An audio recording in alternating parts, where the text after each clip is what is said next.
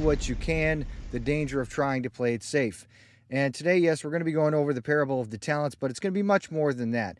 And this message is really about, um, you know, some people get the mentality that they think that if they just don't do anything bad, then they're all set. But, you know, the Bible has a lot to say about this that we're not supposed to just not do bad things. We're also supposed to go, you know, actively do good. And, uh, you know, there's different things that can contribute contribute to this mentality. We're going to go over that. It's very important to get this down because some people think they can just hide away and and play it safe and, and then they're all good, but they're not. And the Bible strongly warns against this uh, in the parable of talents and, and elsewhere in, in, the Word of God. So, very important message, uh, something you definitely want to think about. And I'm going to make a, lot of points related to this subject. So, please make sure you listen all the way through. So, let's start with the parable of the talents. And uh, this is in Matthew chapter 25, starting verse 14. For the kingdom of heaven is as a man traveling into a far country, who called his own servants and delivered unto them his goods. And unto one he gave five talents, to another two, and to another one. Now, by the way, if you don't know what a talent is, it's just a you know a certain uh, measurement, a certain weight. Uh, a lot of times it was you know in regards to silver. Some say it was a, a you know a talent of silver. It was like three thousand shekels worth. Okay, so it's a it's a good amount of money. So, to every man according to his several ability, and straightway took his journey. Then he that had received the five talents went and traded with the same, and made them other five talents. And likewise, he that had received two, he also gained other two. But he that had received one went and digged in the earth and hid his Lord's money. After a long time, the Lord of those servants cometh and reckoneth with them. And so he that had received five talents came and brought other five talents, saying, Lord, thou deliverest unto me five talents. Behold, I have gained beside them five talents more. His Lord said unto him, Well done, thou good and faithful servant. Thou hast been faithful over a few things. I will make thee ruler over many things. Enter thou into the joy of the Lord. He also, that had received two talents, came and said, Lord, thou deliverest unto me two talents. Behold, I have gained two other talents beside them. His Lord said unto him, Well done, thou good and faithful servant. Thou hast been faithful over a few things. I will make thee ruler over many things. Enter thou into the joy of the Lord. But then we have something different. Then he which had received the one talent came and said, Lord, I knew thee that thou art a hard man, reaping where thou hast not sown, gathering where thou hast not strawed. And I was afraid, and went and hid thy talent in the earth. Lo, there thou hast that is thine. His Lord answered and said unto him, Thou wicked and slothful servant, thou knewest that I reap where I sowed not, and gather where I have not strawed.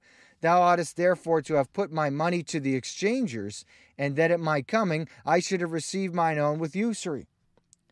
Take therefore the talent from him, and give it unto him which hath ten talents. For unto every one that hath shall be given, and he shall have abundance. But from him that hath not shall be taken away even that which he hath and cast ye the unprofitable servant into outer darkness, there shall be weeping and gnashing of teeth. Okay, so we just wanted to make sure that we read that whole parable before we get into this. So let's start to break this down. First of all, you see, uh, at the beginning, it said there was, you know, a man traveling into a far country.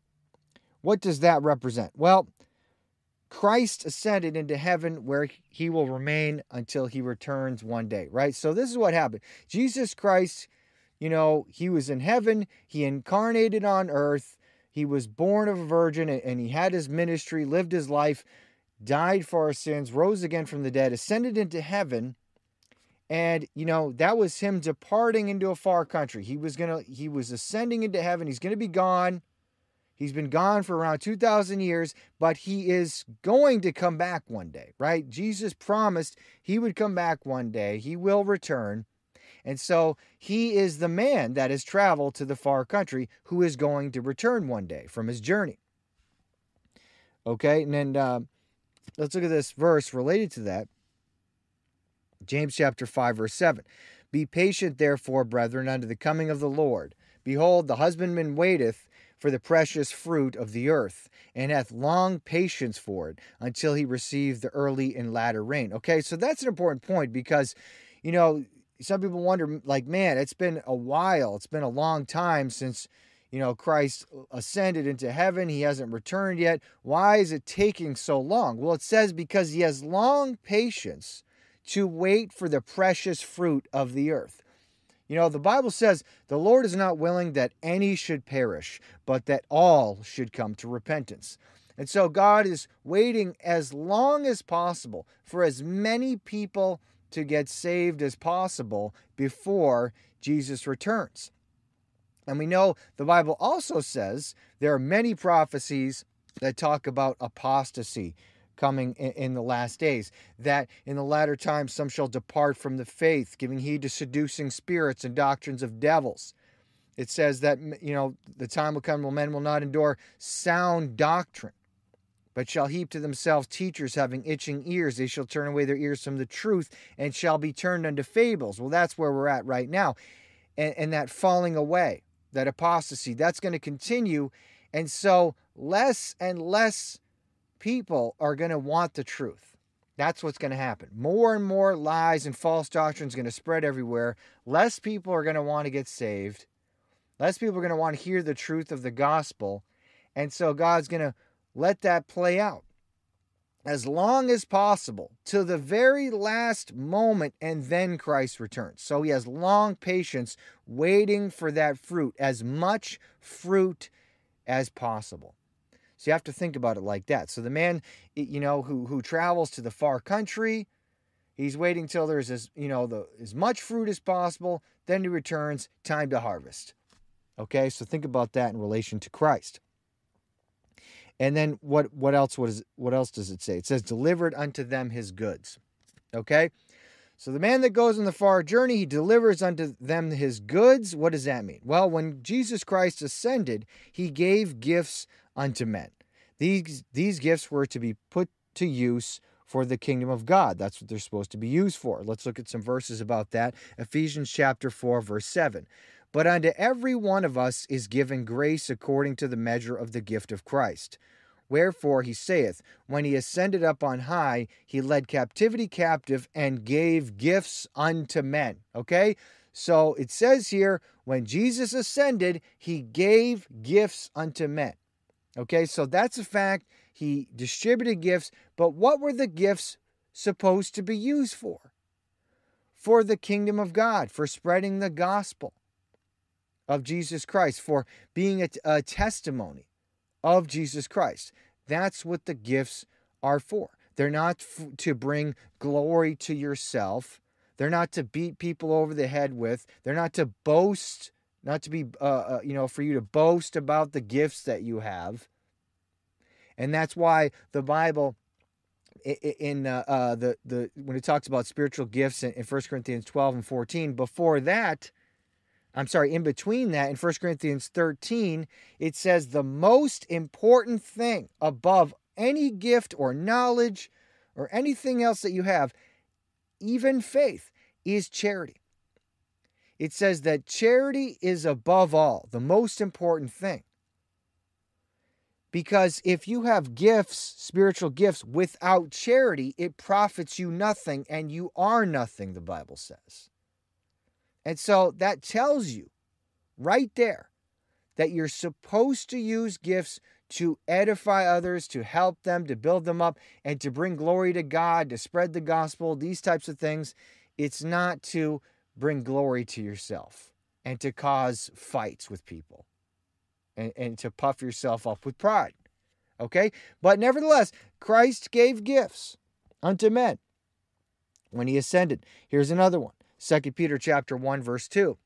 Grace and peace be multiplied unto you through the knowledge of God and of Jesus our Lord, according as his divine power hath given unto us all things that pertain unto life and godliness through the knowledge of him that hath called us to glory and virtue. Now, this is going to be very important in the uh, as it relates to this message.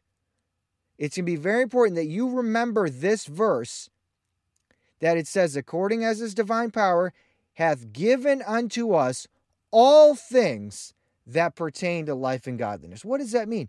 God has given you everything that you need to live the Christian life, to live a godly life, and to do what God has called you to do. No matter what that is, no matter where you are, no matter who you are, no matter your circumstances, and they're going to be different, but no matter what the circumstances are, God has given you everything you need to, spiritually speaking, to do what you need to do. Okay? And so no one can say to God, well, I I just don't have the ability. If you're if you're born again, you put if you've repented and put your faith you put your faith in Jesus Christ, you're born again. The Bible says you have been given everything you need as it pertains to life and godliness according to his divine power through God's power. He gave it to you. And if you act like you don't, then you are calling God a liar. If you're thinking that you cannot do what you're supposed to do, that is an excuse. Okay, and you are denying this uh, statement from the Word of God. Okay, so He has given us all these things, gifts. And it says, this is an important point to add to that. When it says He gave His, uh, what does it say? He delivered unto them his goods, right? That's important. It says his goods were delivered unto them. Everything we have is a gift from God. We own nothing, we are nothing, and we can do nothing ourselves without God. And this is the most important thing you can get down. You know, before you understand everything else, you need to understand this that everything you have is from God. Every single thing is a gift. Look at what Jesus said in John 15 5. For without me, you can do nothing. Right? This seems pretty straightforward, pretty simple, but it is profoundly important. You cannot do you can't do anything without Jesus Christ. Anything good, anything of value. You cannot live a spiritual Christian life without Christ, without the power of God. And so that is a gift. To be able to do anything is a gift from God. And the sooner you get that down, the easier it's going to be for you to live the Christian life. Otherwise, you're going to be banging your head against the wall and fail and fall flat in your face over and over again until you get it through your head that without Christ, you can do nothing. And everything is a gift from God. Let's look at another passage about this. 1 Corinthians chapter 4 verse 6 that you might learn in us not to think of men above that which is written that no one of you be puffed up for one against another that's what I was talking about earlier don't be puffed up and filled with pride against other people for who maketh thee to differ from another and what hast thou that thou didst not receive now if thou didst receive it why dost thou glory as if thou hadst not received it. This is so important. Okay, as I said, you everything you have is a gift from God. So he says, what makes you different from another person? What do you have that you did not receive from God? Nothing. Every single thing that you have, your very existence is a gift from God. So, how is it that you can be filled with pride, all puffed up, acting like you're better than someone else. You're better than other Christians. As if you it's all due to you. You're, you know, because you're so special. And you're so smart or skilled or whatever it is that you think that you're, so great at. You're pretending as if you know, these things are not gifts from God. And he says, if you did, if you received it, why dost thou glory? Why are you puffed up with pride as if you didn't receive it? When you go around acting like uh, you haven't received these things as gifts from God, every single aspect of your life. There's no reason to be puffed up with pride. Acting like you didn't receive these things as gifts from God. Here's another one James chapter 1 verse 17. Every good gift and every perfect gift is from above and cometh down from the Father of lights, with whom is no variableness, neither shadow of turning. Every gift is from above, is from God. Okay? So we see this very clearly taught in the Word of God Every single gift, everything that you have is a gift from God. You are not your own. Nothing you have is yours. It is a gift from God. And if everything we have is a gift from God, then we must account ourselves as simply stewards of God's gifts. This is important for the rest of this message. You have to understand you are a steward of the gifts that God has given you. That means you are supposed to take care of what God has given you. Right? Imagine a, a person gave you, you know, something that was very valuable to them, and they gave it to you to watch over it, to take care of it. And you know they'd say hey i'm going to be leaving for a couple weeks. Can you please watch this for me? And when i come back i'll, I'll grab it. And, okay great i'll take care of it. You would want to make sure nothing happens to it. Keep it safe all these things you would take care of it right you wouldn't want to uh, you want to make sure nothing bad would happen and you would feel awful if it did.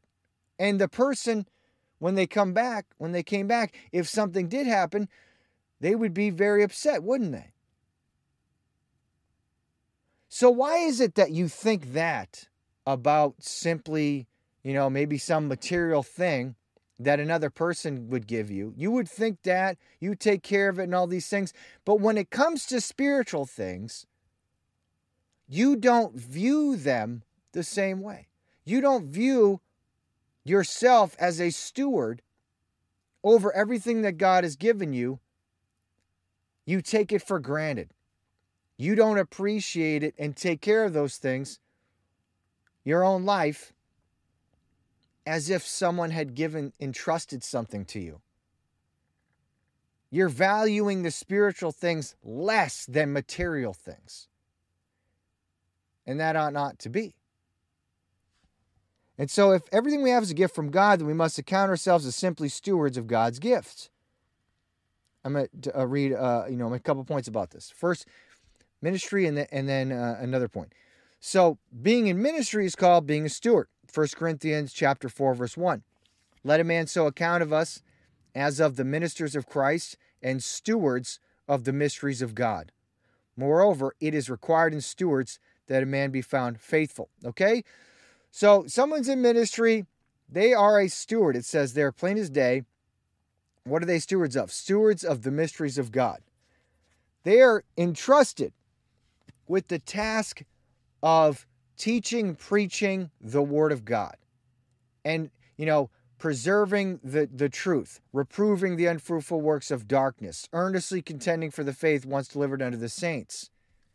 You know, guarding against apostasy, they're supposed to. You know, keep that which is committed to their trust, preserving the truth from being tainted with error, protecting, you know, trying to, to steer people away from wolves, false teachers, these types of things. That's all part of being a steward of the mysteries of God. And that's what they're supposed to do. And so since they value those, they value the word of God, they value those teachings, they value the responsibility that they're given, they should. They have the, the you know the respect and the fear of God that goes along with it. They are going to make sure they take care of what they're supposed to. And see that it's simply something that they're just stewards entrusted with taking care of something that's not doesn't belong to them. It all belongs to God. And so this also applies to everyone saved. Everyone saved are called stewards. 1 Peter chapter 4 verse 10. As every man hath received the gift, even so minister the same one to another, as good stewards of the manifold grace of God. You see that? Every born again believer is supposed to be a steward. They are stewards of the grace of God. It says, as every man hath received the gift, everyone has gifts. Okay, we're going to get into that more, but that's just a fact. Everyone is different. This can mean different things. This can mean natural abilities, whatever it may be. Gifts and talents that are they're all given by God. But no matter what, the most important thing is that you recognize that it all comes from God. It's all a gift, and therefore you are simply stewards of what God has given you. And if you're a steward of what God has given you, then you should appreciate it and treat your entire life that way as simply being stewards of, these gifts. That it's not really, that nothing really belongs to you, even your own life. You're simply taking care of all these things. Everything in your life, all your responsibilities, even your own body, everything you look at it as if something that has been entrusted to you from God for you to take care of. That's how you need to view it. And, and this includes the grace of God, your, your salvation. Because, by the way, you weren't just saved just so you could go to heaven and not go to hell. Yes, that's very important. That's part of salvation, but that's not the end. That's the beginning. You don't just go, oh, I got saved. Now I'm going to heaven. Now I'm just going to kick up my feet and relax the rest of my life and not worry about anything else. No. You are entrusted with this grace of God so that you can continue to spread it to other people and tell them your testimony. Testify of the grace of God. Testify of the gift. By the way, salvation is called a gift, right? The wages of sin is death, but the gift of God is eternal life through Jesus Christ our Lord. So you're given that gift of salvation. You don't just say, "Oh, I got this gift. Now I'm going to squeeze you know, squeeze this gift. I'm going to hold on to it tight, and that's it." No, you want to tell people about it. Hey, you guys should hear what Jesus Christ did for me. Look at this gift. Listen to how this gift changed my life change my the destiny of my eternal soul. And you're not wasting the gift. You see? You're acting as a steward. Say, hey, God gave me this. I'm going to do something with it.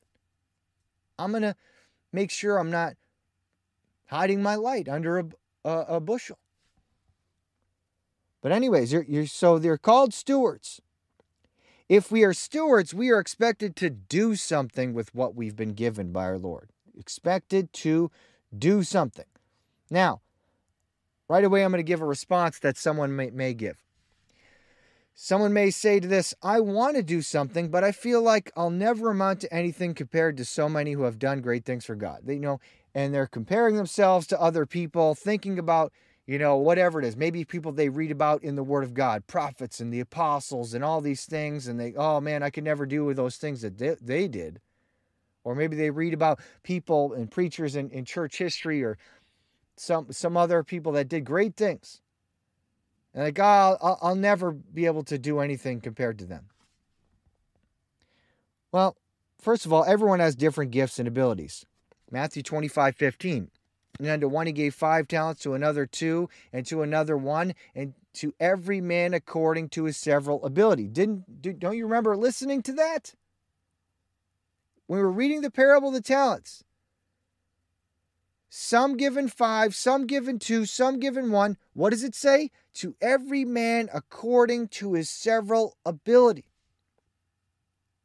Not everyone is the same, and that's fine. There's nothing wrong with that. Everybody is different. Everyone has different gifts, abilities, whatever it is. Everyone's different.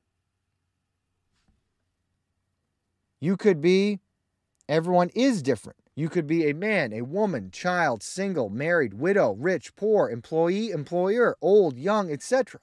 All with different roles and responsibilities. Okay? Not everyone is the same. And then also, you could have different gifts, talents, and skills, which could be used for God's glory. Everyone has different gifts and talents. Everyone is born in different circumstances, different places in the world, different countries, different economic status. Everyone is different. We're, God doesn't judge everyone exactly the same. Okay? If you're if you're a man born in you know higher status, higher economic status, uh, a place in India, God's not going to judge you according to the same standard as someone, you know, a woman who's born in poverty in, in South America. Totally, completely different backgrounds. And whatever they do in their life, they're limited by certain things, certain factors. But whatever God, however God judges, it's going to be righteous. It is going to be just but it's going it's going to be according to the knowledge that each person is in different circumstances with different gifts and abilities and talents and all these types of things, different roles that they're supposed to fulfill. A woman and a man are not supposed to have the same roles, same responsibilities. Everyone is different. And you are not to compare yourself to other people. The Bible clearly says that. 2 Corinthians chapter 10 verse 12. For we dare not make ourselves of the number or compare ourselves with some that commend themselves. But they measuring themselves by themselves and comparing themselves among themselves are not wise. You are not supposed to do that. People get in a lot of trouble doing that. Comparing yourself to other people. God says to not do that. You don't look at someone else in a completely different circumstance than you. Maybe they've been saved, you know, you've been saved two years, they've been saved 20. Totally different circumstances. You can't compare yourself to them. You're, you are to do the best that you can based on who you are and what God has given you, not based on you trying to be like someone else. That's how a lot of people get in trouble. They're trying to be like someone else. God doesn't want you to do that. Doesn't want you to be someone else. You are you. Accept that. That's fine. God wants you to do the best that you can with what you have been given in your circumstance. Not to try to, to measure up to someone else's. And uh, so let's look at um, look at this. This is going to illustrate this point. Great. Uh, Mark chapter 14, verse 3. And being in Bethany in the house of Simon the leper, as he sat at meat, there came a woman having an alabaster box of ointment of spikenard, very precious. And she brake the box and poured it on his head, And there were some that had indignation within themselves and said, Why was this waste of the ointment made? For it might have been sold for more than 300 pence and have been given to the poor. And they murmured against her. And Jesus said, Let her alone. Why trouble ye her? She hath wrought a good work on me. For ye have the poor with you always, and whensoever ye will, ye may do them good. But me ye have not always. She had done what she could.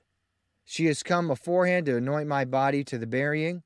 Verily I say unto you, wheresoever this gospel shall be preached throughout the whole world, this also that she hath done shall be spoken of for a memorial of her.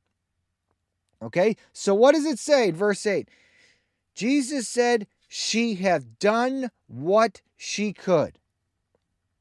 She did what she could. She did not waste her life lamenting over what she could not do. She didn't whine that she couldn't be an apostle traveling around preaching and doing miracles. She did the most good with what she had. And that's what we need to do. Do not spend your life depressed or complaining, lamenting over what you cannot do, something that is impossible for you to do. Okay, something that will never happen in your life. You will not be someone else. Some things you will never do in your life, but some other people will do, and that's fine. But you're not going to help anything if you're crying and whining about what you can't do, that you can't do what someone else is doing.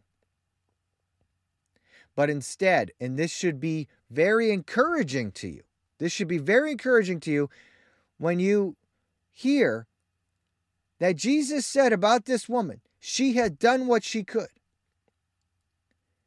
Okay? She, like I said, she wasn't like Peter preaching and then thousands of people got saved. She wasn't like Paul, you know, traveling all around Asia and preaching in these different cities and countries and planting churches and all these things. No, she didn't do that. But she did what she could. And Jesus praised her for that. He did not diminish what she did. And that should be encouraging to you because you don't have to do what other people do. Even if it looks like they're doing so much, that doesn't matter. Everyone has been given, eh, think about the parable of the talents. Some are given 10, some 5, 2, 1, whatever. If you've been given one, don't worry about what someone else is doing that was given 10, because guess what? They got to do more. They should be doing more with what they've been given. Too much is given, much is required. We'll talk about that later, but okay? But she did what she could. She she had this ointment she it says he he was uh, she was preparing his body to be buried. She had faith that he was going to die for everyone's sins. And so she thought this was the best thing she could do. Make this sacrifice in worship of Christ. And he accepted it. Jesus accepted this act of, of sacrifice that she did. And so, again, you just think about that in regards to anything today. No matter how limited your circumstances are, uh, you may be limited in what you can do. You do the best that you can, what you can do in those circumstances, and that is accepted by God. That should be that should be liberating for you.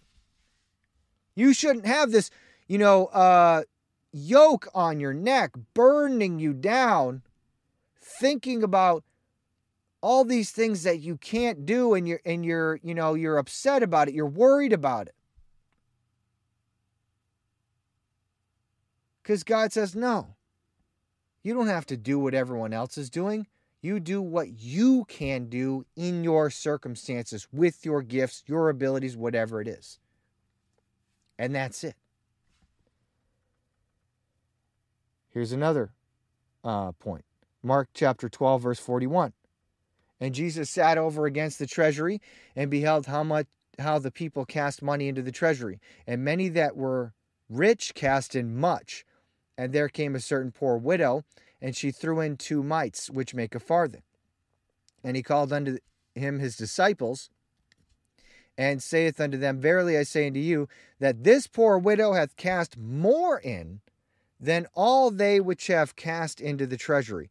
For all they did cast in of their abundance, but she of her want did cast in all that she had, even all her living. Very important point related to exactly what we're talking about. This widow is another example of someone who made the most of what they had. Even though the physical amount of money may have been less than others that were rich, she cast in more in God's eyes because it was in proportion to what she had. You see that? Because how could you, you know, because you would think, how does God say, how does Jesus say right here that this poor widow who casts in these uh, two mites, she cast in two mites, how can he say what she cast in was more than what the rich people were casting in. Because it's actually not more money, it's less money. But in the eyes of God, it is more. You see that? Because God judged her differently than the rich people. You get it? How? Because he saw she did the best she could in her circumstances. But the rich people did not.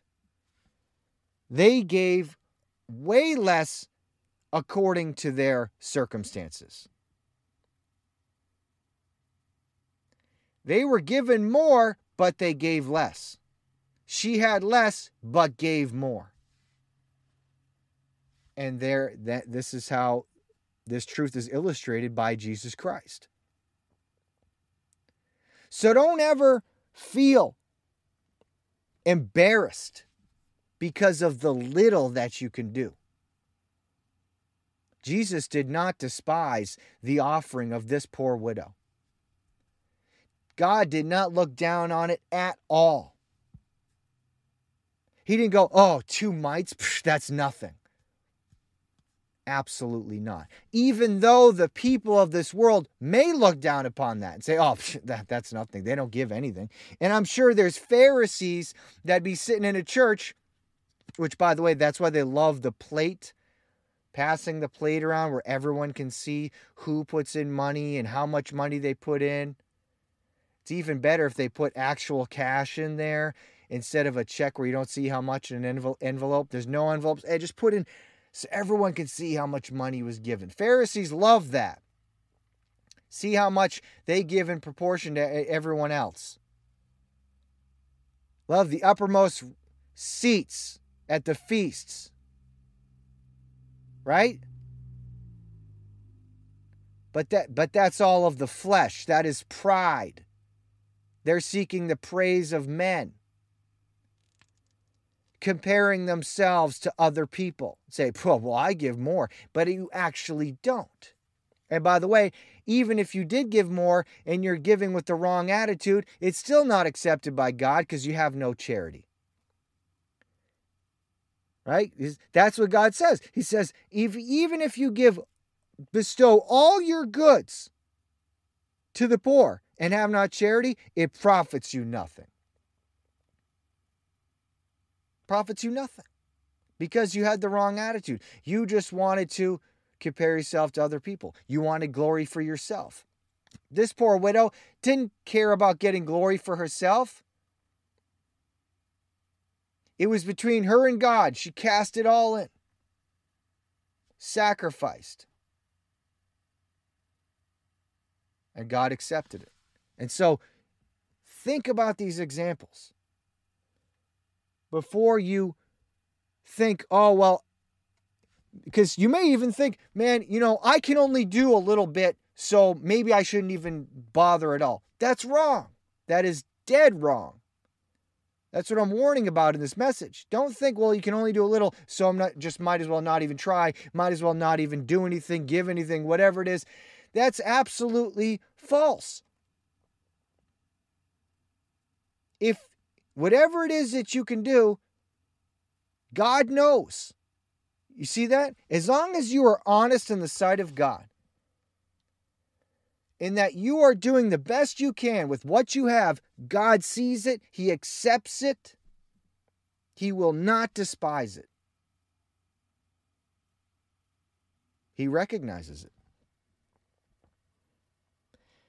If those that are given two talents get back two more talents, and another with 10 talents gets back three talents, the one that was given two talents is accounted to have more because they did the most they could with what they had. You see that?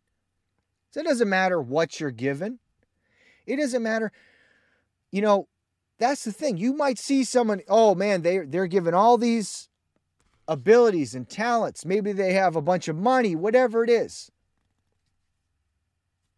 And you might think, you know, you might look at that and go, oh man, I can never do what they do.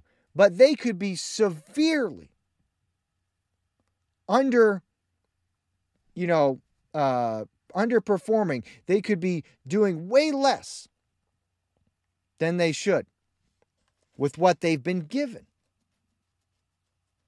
And so you should never be envious of someone because they have circumstances that you look at and you, and you may think, oh, that's better than me. That's better than my circumstance.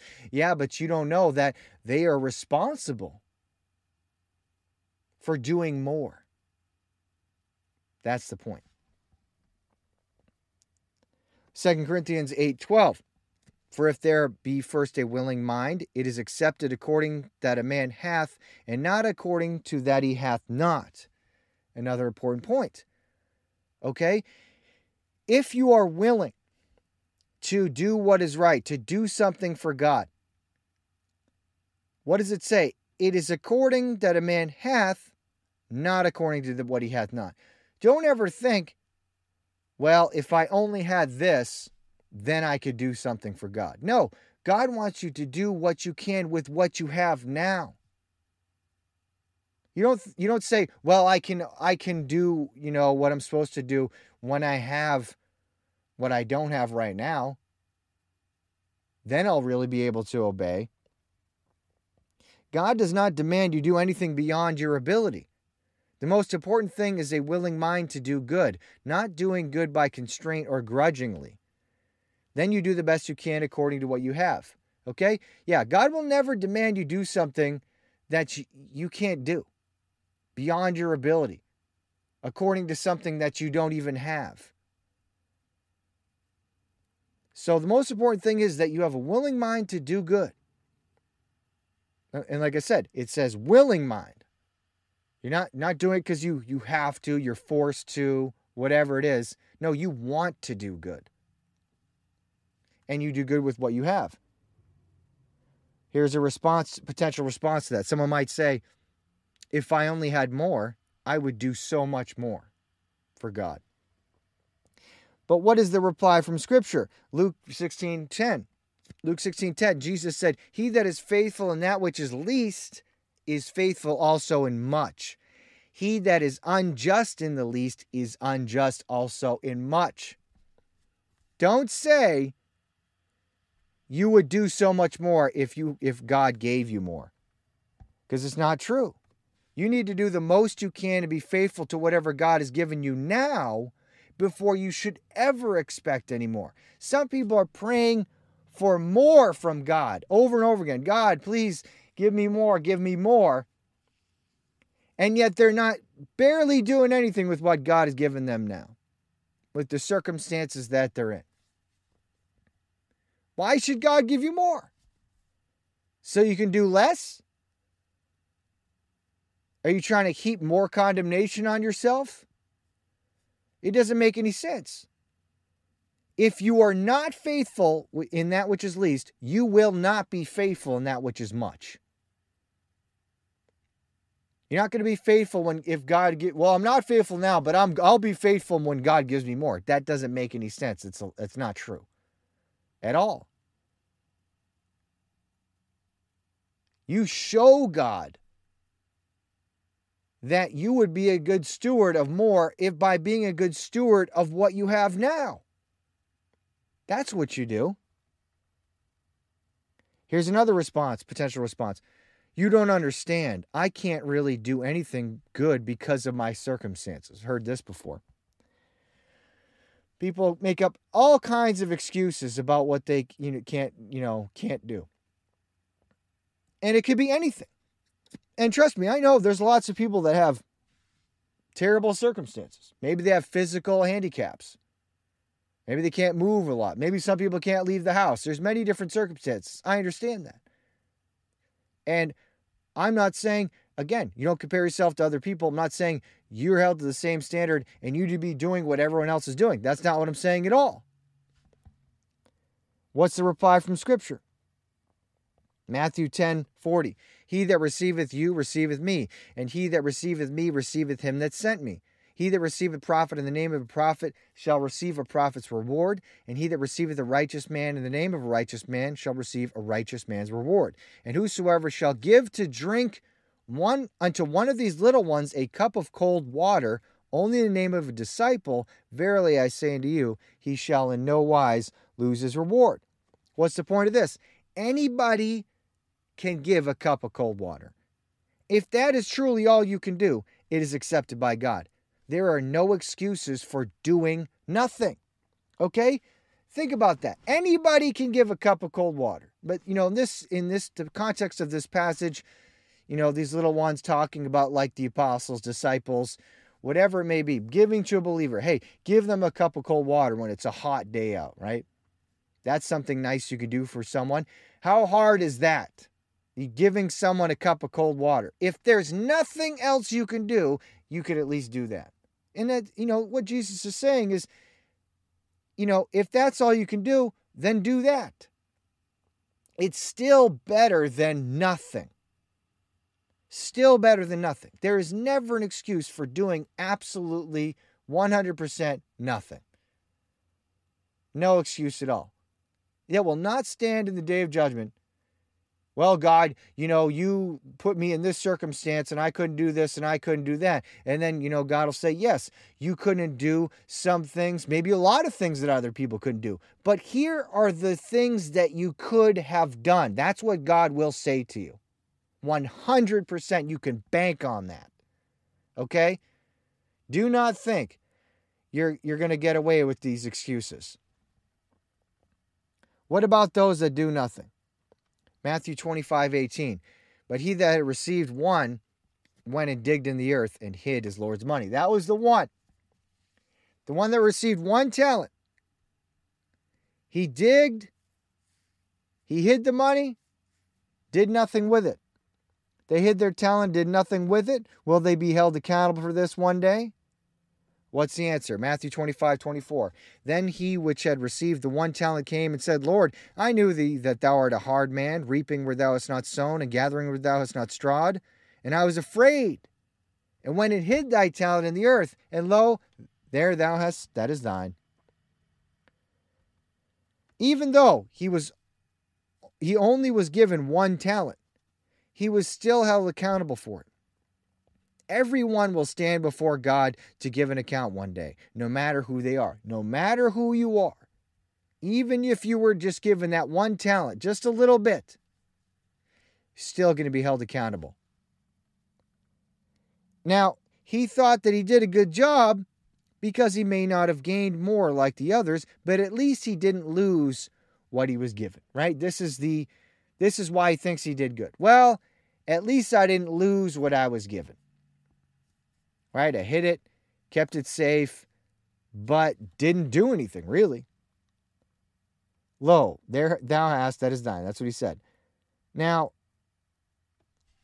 let's uh, relate this to to uh, professing Christians. There are many professing Christians who think that they're right with God because they don't blatantly break God's commandments, right? They say, "Yes, I'm saved. I don't get drunk, do drugs, fornicate, curse, steal, watch wicked Hollywood movies. I don't do anything that is offensive to God, right?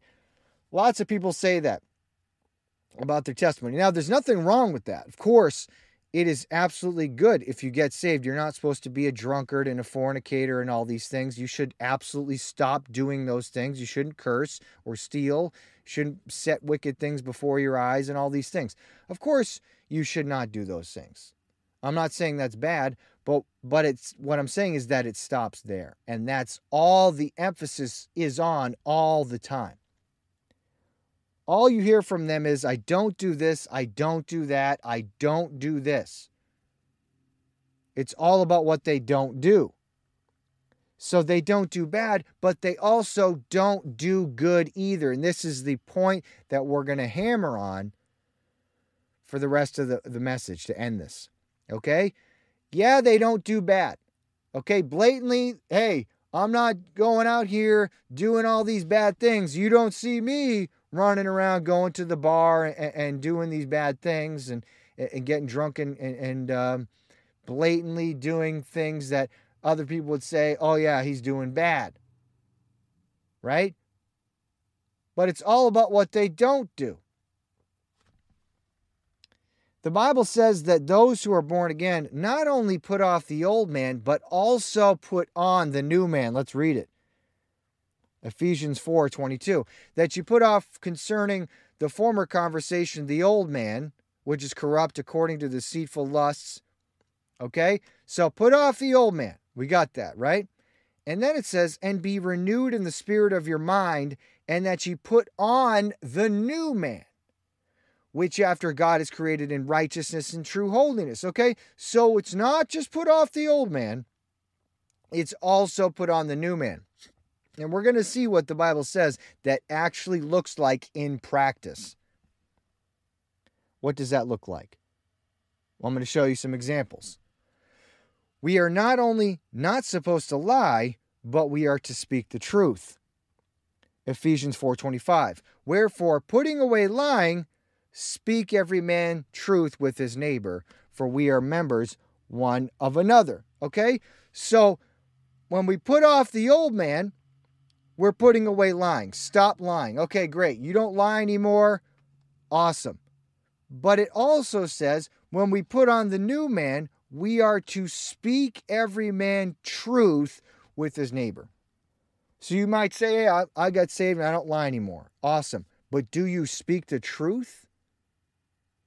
Do you actively tell people the truth or you just keep your mouth shut?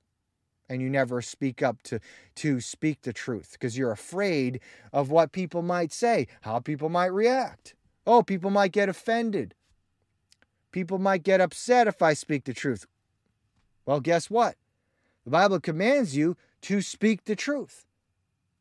And that includes speaking the truth of the Word of God, speaking the truth of the gospel. So you may not lie, but if you're not speaking the truth, then you are still disobeying God. Let's continue. We are not we are to not only not steal, but also give. Ephesians 4:28. Let him that stole steal no more, but rather let him labor, working with his hands the thing which is good, that he may have to give to him that needeth. Okay? So again, put off the old man means don't steal anymore. Great. See, I got saved and I don't steal anymore. I used to to rob people. I used to steal this and that, and I don't do that anymore. Awesome. But do you also give? Do you labor, work a job so that you can earn money, so that you can not only take care of yourself and pay your bills, but also give to people that are in need? There's many people out there, okay, that don't steal but they also don't give. And I don't mean giving to some faceless charity which you know gives something to someone halfway across the world. I mean anyone in need. Face to face. Looking at someone and helping them any way that you can. Do you also give? Or are you stingy? You're not a generous person. Well, that's not helping anyone. And by the way, this goes back to the gift. This goes back to the gift thing. Everything that you have is a gift from God. You may say, Well, I work with my own hands and I labor and I earn my money and all these things. Great, that's true, you do. But also, everything is a gift from God, including your physical health, that if you didn't have, you wouldn't be able to work your job. Or what about your boss that owns the company? What happens if something happens to them and then your company shuts down? Everything is being allowed by God to happen. It's all a gift. That you make it to work every day and don't get hit by a drunk driver. That's a gift from God. So don't sit here and say, well, it's my money, blah, blah, blah, and I work for it and all these things, and I don't have to give to anyone. Well, God tells you to give. says it right here. That's so you, you labor to, you not only don't steal, you also give. You start to see this pattern here? Here's another one. We are to not only not use corrupt, filthy language, but we are to speak good things and build people up. Ephesians 4:29 Let no corrupt communication proceed out of your mouth, but that which is good to the use of edifying, that it may minister grace unto the hearers. You may say, "Hey, I don't use corrupt communication anymore. I don't I don't curse and swear anymore." Great. Even though a lot of people that profess to be Christians uh, have no problem with cursing today, it's absolutely wild. Never would be tolerated at all 50 years ago by Christians. Never. But now it's like normal. It's, it's totally crazy.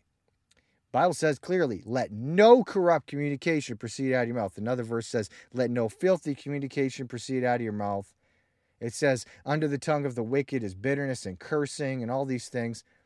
It's absolutely so, yeah, that's definitely something that you shouldn't be doing.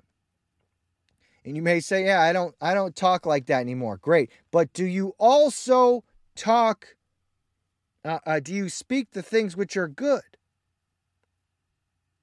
Do you speak the things that edify other people? That minister grace unto the hearers? Okay? So you may say, well, I don't, you know, I don't use that type of language anymore, but you don't say anything good to anybody. Well, that doesn't help anybody, does it? You just keep your mouth shut all the time and you never say anything good? You ever make eh, someone's day a little bit better by saying something nice to them? Give them a compliment. Say, hey, you did a good job doing that. Just something simple like that. Can you do that? Maybe say, bring up a, a proverb from the Bible that applies to something and it's, you know, it's something that's edifying, encouraging to someone. You ever just encourage someone? Well, you know, you can't just say, "Well, I just don't I don't have corrupt communication." But I don't I don't ever, you know, say anything good to anybody. Well, that doesn't help anyone, does it? You see? Here's one more that's related to that. If you, uh, we are not only not supposed to be mean, nasty, bitter, and angry, but we are to be kind, tenderhearted, forgiving. Ephesians 4:31. Let all bitterness, wrath, and anger and clamor and evil speaking be put away from you with all malice, right? That's put off the old man. And be ye kind one to another, tenderhearted, forgiving one another, even as God for Christ's sake hath forgiven you. That's putting on the new man. Okay? So you may say, hey, when I got saved, I'm no longer angry, nasty, bitter, speaking evil about people, towards people. Great. That's awesome. That's a good thing. But are you also kind to people now? Tender-hearted, forgiving others, actively being kind to other people? Or you're you just saying that it's good enough that I'm just not angry anymore? And I'm not speaking evil to someone. Okay, that's great. Don't speak evil, but also be kind actively. You're supposed to do both. See? Okay, so we see these examples over and over again. You see how it's not just putting away sin, but actively doing good? James chapter 4, verse 17, therefore to him that knoweth to do good and doeth it not, to him it is sin. That summarizes the whole thing, doesn't it?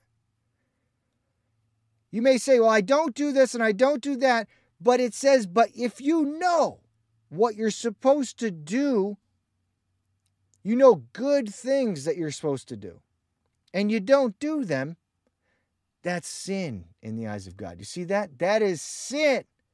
Because you're you're constantly focused on the other types of sin. You're always talking about that. And again, I said it's good to stop doing those bad things actively. But God says it is also sin to not do good actively, to take action, to go out of your way. Because guess what? It is going to be inconvenient to love your neighbor many times. Many times it requires going out of your way. It requires sacrificing time and energy and money and these types of things. Look at the parable of the Good Samaritan. That man, the Samaritan, had to go out of their way to stop wherever they were going, bind up the wounds of the man that was beaten up and robbed, put him on his horse, go to the inn, sacrifice his own money so he had a place to stay overnight. Right? He went out of his way, sacrificing all these things to give to someone who was a stranger who was beaten up and robbed on the side of the road. Would you do that? Would you go out of your way to help your neighbor who is in need to actively because like what i what was i just saying? It's inconvenient. It's going to interrupt your schedule. You're going to have to go out of your way maybe. It's going to take up some time. You might have to spend some money whatever it is to do good. But you know what? That's what makes you is supposed to make you different from everyone else in the lost world who doesn't care about other people, who don't have compassion, who won't go out of their way to help other people. You are supposed to stand out and be different because of good works. The Bible says that we're supposed to be zealous of good works. That's what makes us a peculiar people. You're not a peculiar people if you just hide away from everybody and never do anything. Well, I don't do anything bad. Yeah, if you're a monk in, in you know in the uh, hiding away in a monastery up in a mountain somewhere, yeah, of course, it's easy to not do anything bad out there. But you're also not helping anyone. You can go your whole life not helping anyone, avoiding people. But that's not what God has called us to do. He has called us to, to definitely not be of the world, to love not the world, but we're supposed to go out in it and not be of it. And we are supposed to express love, even to those who don't even appreciate it. The Bible says to even give to people who we know cannot pay us back. And, and don't act like they owe us anything. Yeah, that's the type of love we're supposed to express. That's the type of good that we're supposed to do. Actively going around doing good as much as we can as stewards of the manifold grace of God, everything that God has given us. Actively doing good. But, but as I just read, James 4:17, if we don't if we know to do good and we don't do it, that is sin. And you might not think of that that often, but you should. Should motivate you to actively do good. Why do people bury their talent? By just focusing on what they don't do. Matthew 25, 24. Look, back to the parable of the talents. Lord, I knew that thou art a hard man, reaping where thou hast not sown, gathering where thou hast not strawed, and I was afraid and went and hid thy talent in the earth. The slothful servant had a false, unbalanced view of God. He had what is called a slavish fear. This is a, you know, we're supposed to fear God. It's absolutely good. The fear of the Lord is the beginning of wisdom. By the fear of the Lord, men depart from evil. The Fear of the Lord is a good thing. But this wasn't the true fear of God, it's a slavish fear. Uh, you know, the true fear of God is a reverential fear that's mingled with respect. This type of slavish fear is just someone that's afraid of God without respect and without seeing the love and mercy and long suffering of God. That's completely blocked out of their mind. So they don't even, they're not even viewing God right at all. They're viewing God as a different God who is only uh, severe and harsh with no love. This is what happens when someone primarily focuses on part of God's attributes to the exclusion of others. They focus mostly on God's wrath, anger, and holiness with a severe neglecting of God's love, mercy, grace, and long suffering. Of course, the majority of you know evangelical churches today they go in the other extreme. They only talk about God's love, mercy, and grace and these types of things, and they're way out of balance. They never talk about God's holiness and wrath and these types of things, and that's bad. And that is preaching a false God, okay? But there is also this other side, this other problem, which can happen in cults and, and different groups where they only focus on God's wrath, anger, and holiness to the exclusion of his other attributes like his love. And that can lead to a slavish fear where people are just afraid to do anything.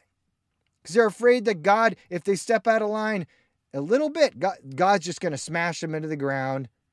And there's no grace. And they just they just walk around every moment in fear. And I've seen that. I've seen that happen to people because they're they're uh, a, fall, a God, the God that's preached to them is way out of balance and it's painting a picture in their mind of a different God. This results in someone thinking it's better for them to play it safe than to risk doing something wrong and offending God. They may think no matter what they do, it will never be enough to please God, so they don't do much of anything. I've heard people say that. They think, ah, you know, no matter what I do, it's never going to be enough to, enough to please God. It doesn't matter what I do. It's never going to be enough. That's because their view of God is distorted. It's not the right way of viewing God. That's not how God is. Okay? God, what, what do we see here? If you are saved, right, that's the first thing. You need to repent, believe the gospel, be born again. And then you're a child of God. As a child of God, you shouldn't think, oh, no matter what I do, it's never enough to please God. You should not think that at all. That is the wrong way to view things. Okay? Again, as we've been talking about in this teaching, God wants you to do what you can in your circumstances. Do the best that you can. Don't think it's no matter what you do, it's not enough to please God. That's absolutely false. That's not true at all. They may think that God is always angry with them, so their existence is full of anxiety and fear. There is an absence of love, joy, and peace from the Holy Spirit dwelling in them. Now, you know, maybe if you're in that circumstance where you always think that God is angry with you, it might be because you're lost. You might be a false convert and you're just lost. And so the wrath of God actually does abide on you, in which case you absolutely need to repent and believe the gospel, put your faith in Jesus Christ, and know that He took the punishment that you deserve. He died for your sins. He rose again from the dead for you. You trust in Him alone to save you. Okay, that's what you need to do. Um, so so it may be that that's what the problem is, but maybe you just have, you know, you you have this idea of God in your head has been distorted by false preaching or something. And you all you think God's angry at you all the time. It could be from the way that you were raised. You know people come from traumatic childhoods abusive parents. And so they have parents that were always angry and abusive. So they think of God that way. Distorts you know distorted you know abusive parents create can create a distorted view of God. And so that needs to be corrected by the word of God and need to understand that God isn't always, if you're saved, God is not always angry with you, and you should be running around with anxiety and fear. You need to understand about, you need to meditate more as uh, on the scriptures that talk about God's love and God's long suffering and his mercy and his grace and these types of things. You need to really saturate your mind with scriptures talking about these things so that you you don't have this unbalanced distorted view of God because that's affecting you so that you don't even want to do anything because you're afraid. Yes, we should fear God. Fear of the Lord de- drives you to depart from evil. By the fear of the Lord, men depart from evil. Proverbs 16 6. But remember, that's only half of the equation. We are also to do that which is good. We are not to have fear of God without love for God and neighbor, which are the greatest commandments. Matthew 22, 36. Master, what is the great commandment in the law? Jesus said unto him, Thou shalt love the Lord thy God with all thy heart, with all thy soul, with all thy mind. This is the first and great commandment. And the second is like unto it Thou shalt love thy neighbor as thyself. On these two commandments hang all the law and the prophets. Okay? So not only are we to have the fear of God, we are to have love for God. With all our heart, soul, mind, and strength, we are to love God and love our neighbor. So you can't just have the fear without love. Never forget that. And the love of Christ should drive us to do good and not bury our talent. We're almost here at the end of the teaching. 2 Corinthians 5:14 For the love of Christ constraineth us because we thus judge that if one died for all then we're all dead and that he died for all that they which live should not henceforth live unto themselves, but unto him which died for them and rose again.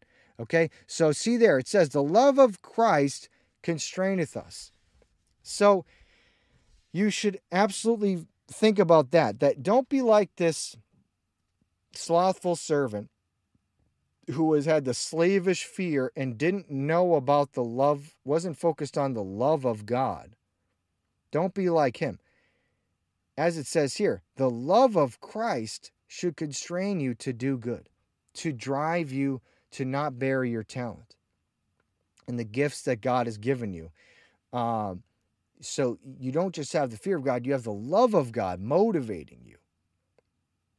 And, and you think about that.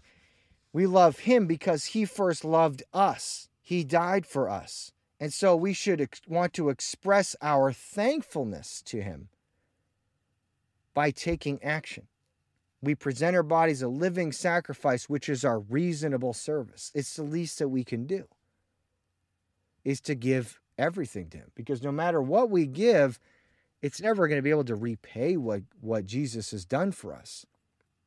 And so we should, it should be a labor of love, driving us to not, instead of burying the talent, going and doing something with it actively doing good everywhere in any way that we can, doing good for the glory of God.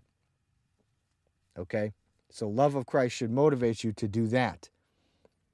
And uh, just to wrap this up, I just want to show clearly that the wicked, slothful servant is a false convert professing Christian. He goes to outer darkness with weeping and gnashing of teeth also compare these. Matthew 25, 29. For unto everyone that hath shall be given, and he shall have abundance, but from him that hath not shall be taken away even that which he hath. Okay, so remember when it said that? Well, let me show you what it says in another version of this in uh, the book of Luke. Luke 8 18 says, Take heed therefore how ye hear, for whosoever hath to him shall be given, and whosoever hath not, from him shall be taken even that which he seemeth to have. You see that? So it's not that he actually has it, he seems to have it. Okay? This shows you we're talking, this is talking about a false convert. Okay? They seem to have something. It is an appearance, but it is not real. And by the way, if you continue to read in Matthew 25, this ties the whole thing together as well. It talks about the Jesus separates the sheep from the goats. And what does it say about the goats? These, by the way, were people that professed to know Christ. They call him Lord. But Jesus will say to them, Depart from me, you cursed, into everlasting fire, prepared for the devil and his angels, right? They're going to go to hell. But what does he say the difference was? Well, he said the goats didn't actively do good. They didn't give to those who are food to those who were hungry, drink to those who were thirsty, visit those who were in prison or, or were sick, actively doing good to help people. They didn't do any of those things. And Jesus said, You did it not unto them, it's as if you didn't do it to me. But you notice that's the dividing line between the sheep and the goats. The sheep actively did good, the goats did not. Make sure you pay attention to that warning. That you shouldn't bury your talent and think that you're going to get by just not doing anything. And that's, you're just going to think you're going to play it safe, and that's fine. It's not fine. You need to do good. And the final thing is, as I said, yet you, you don't want to play it safe, eh, eh, think that you're playing it safe and not do anything. You need to do good. And then the final thing is, don't compare yourself to other people. You do the best that you can in the circumstances that you're given. Whatever it is, whatever your role is, your circumstance, your abilities, your location, whatever it is, it does not matter. You do the best that you can with what God has given you. Don't compare yourself to other people, and that is accepted by God. But what is not accepted by God is doing nothing. So make sure you got that down. That about wraps up the message. Thank you for watching and listening. Please like, share, and subscribe. Especially go to the description and, and subscribe to the Telegram feed where you're going to get all the PDFs of the notes, uncensored news, updates, all these different types of things. Thank you for all the support, all the, the kind comments and prayers and gifts and everything else. God bless you. Have a good day.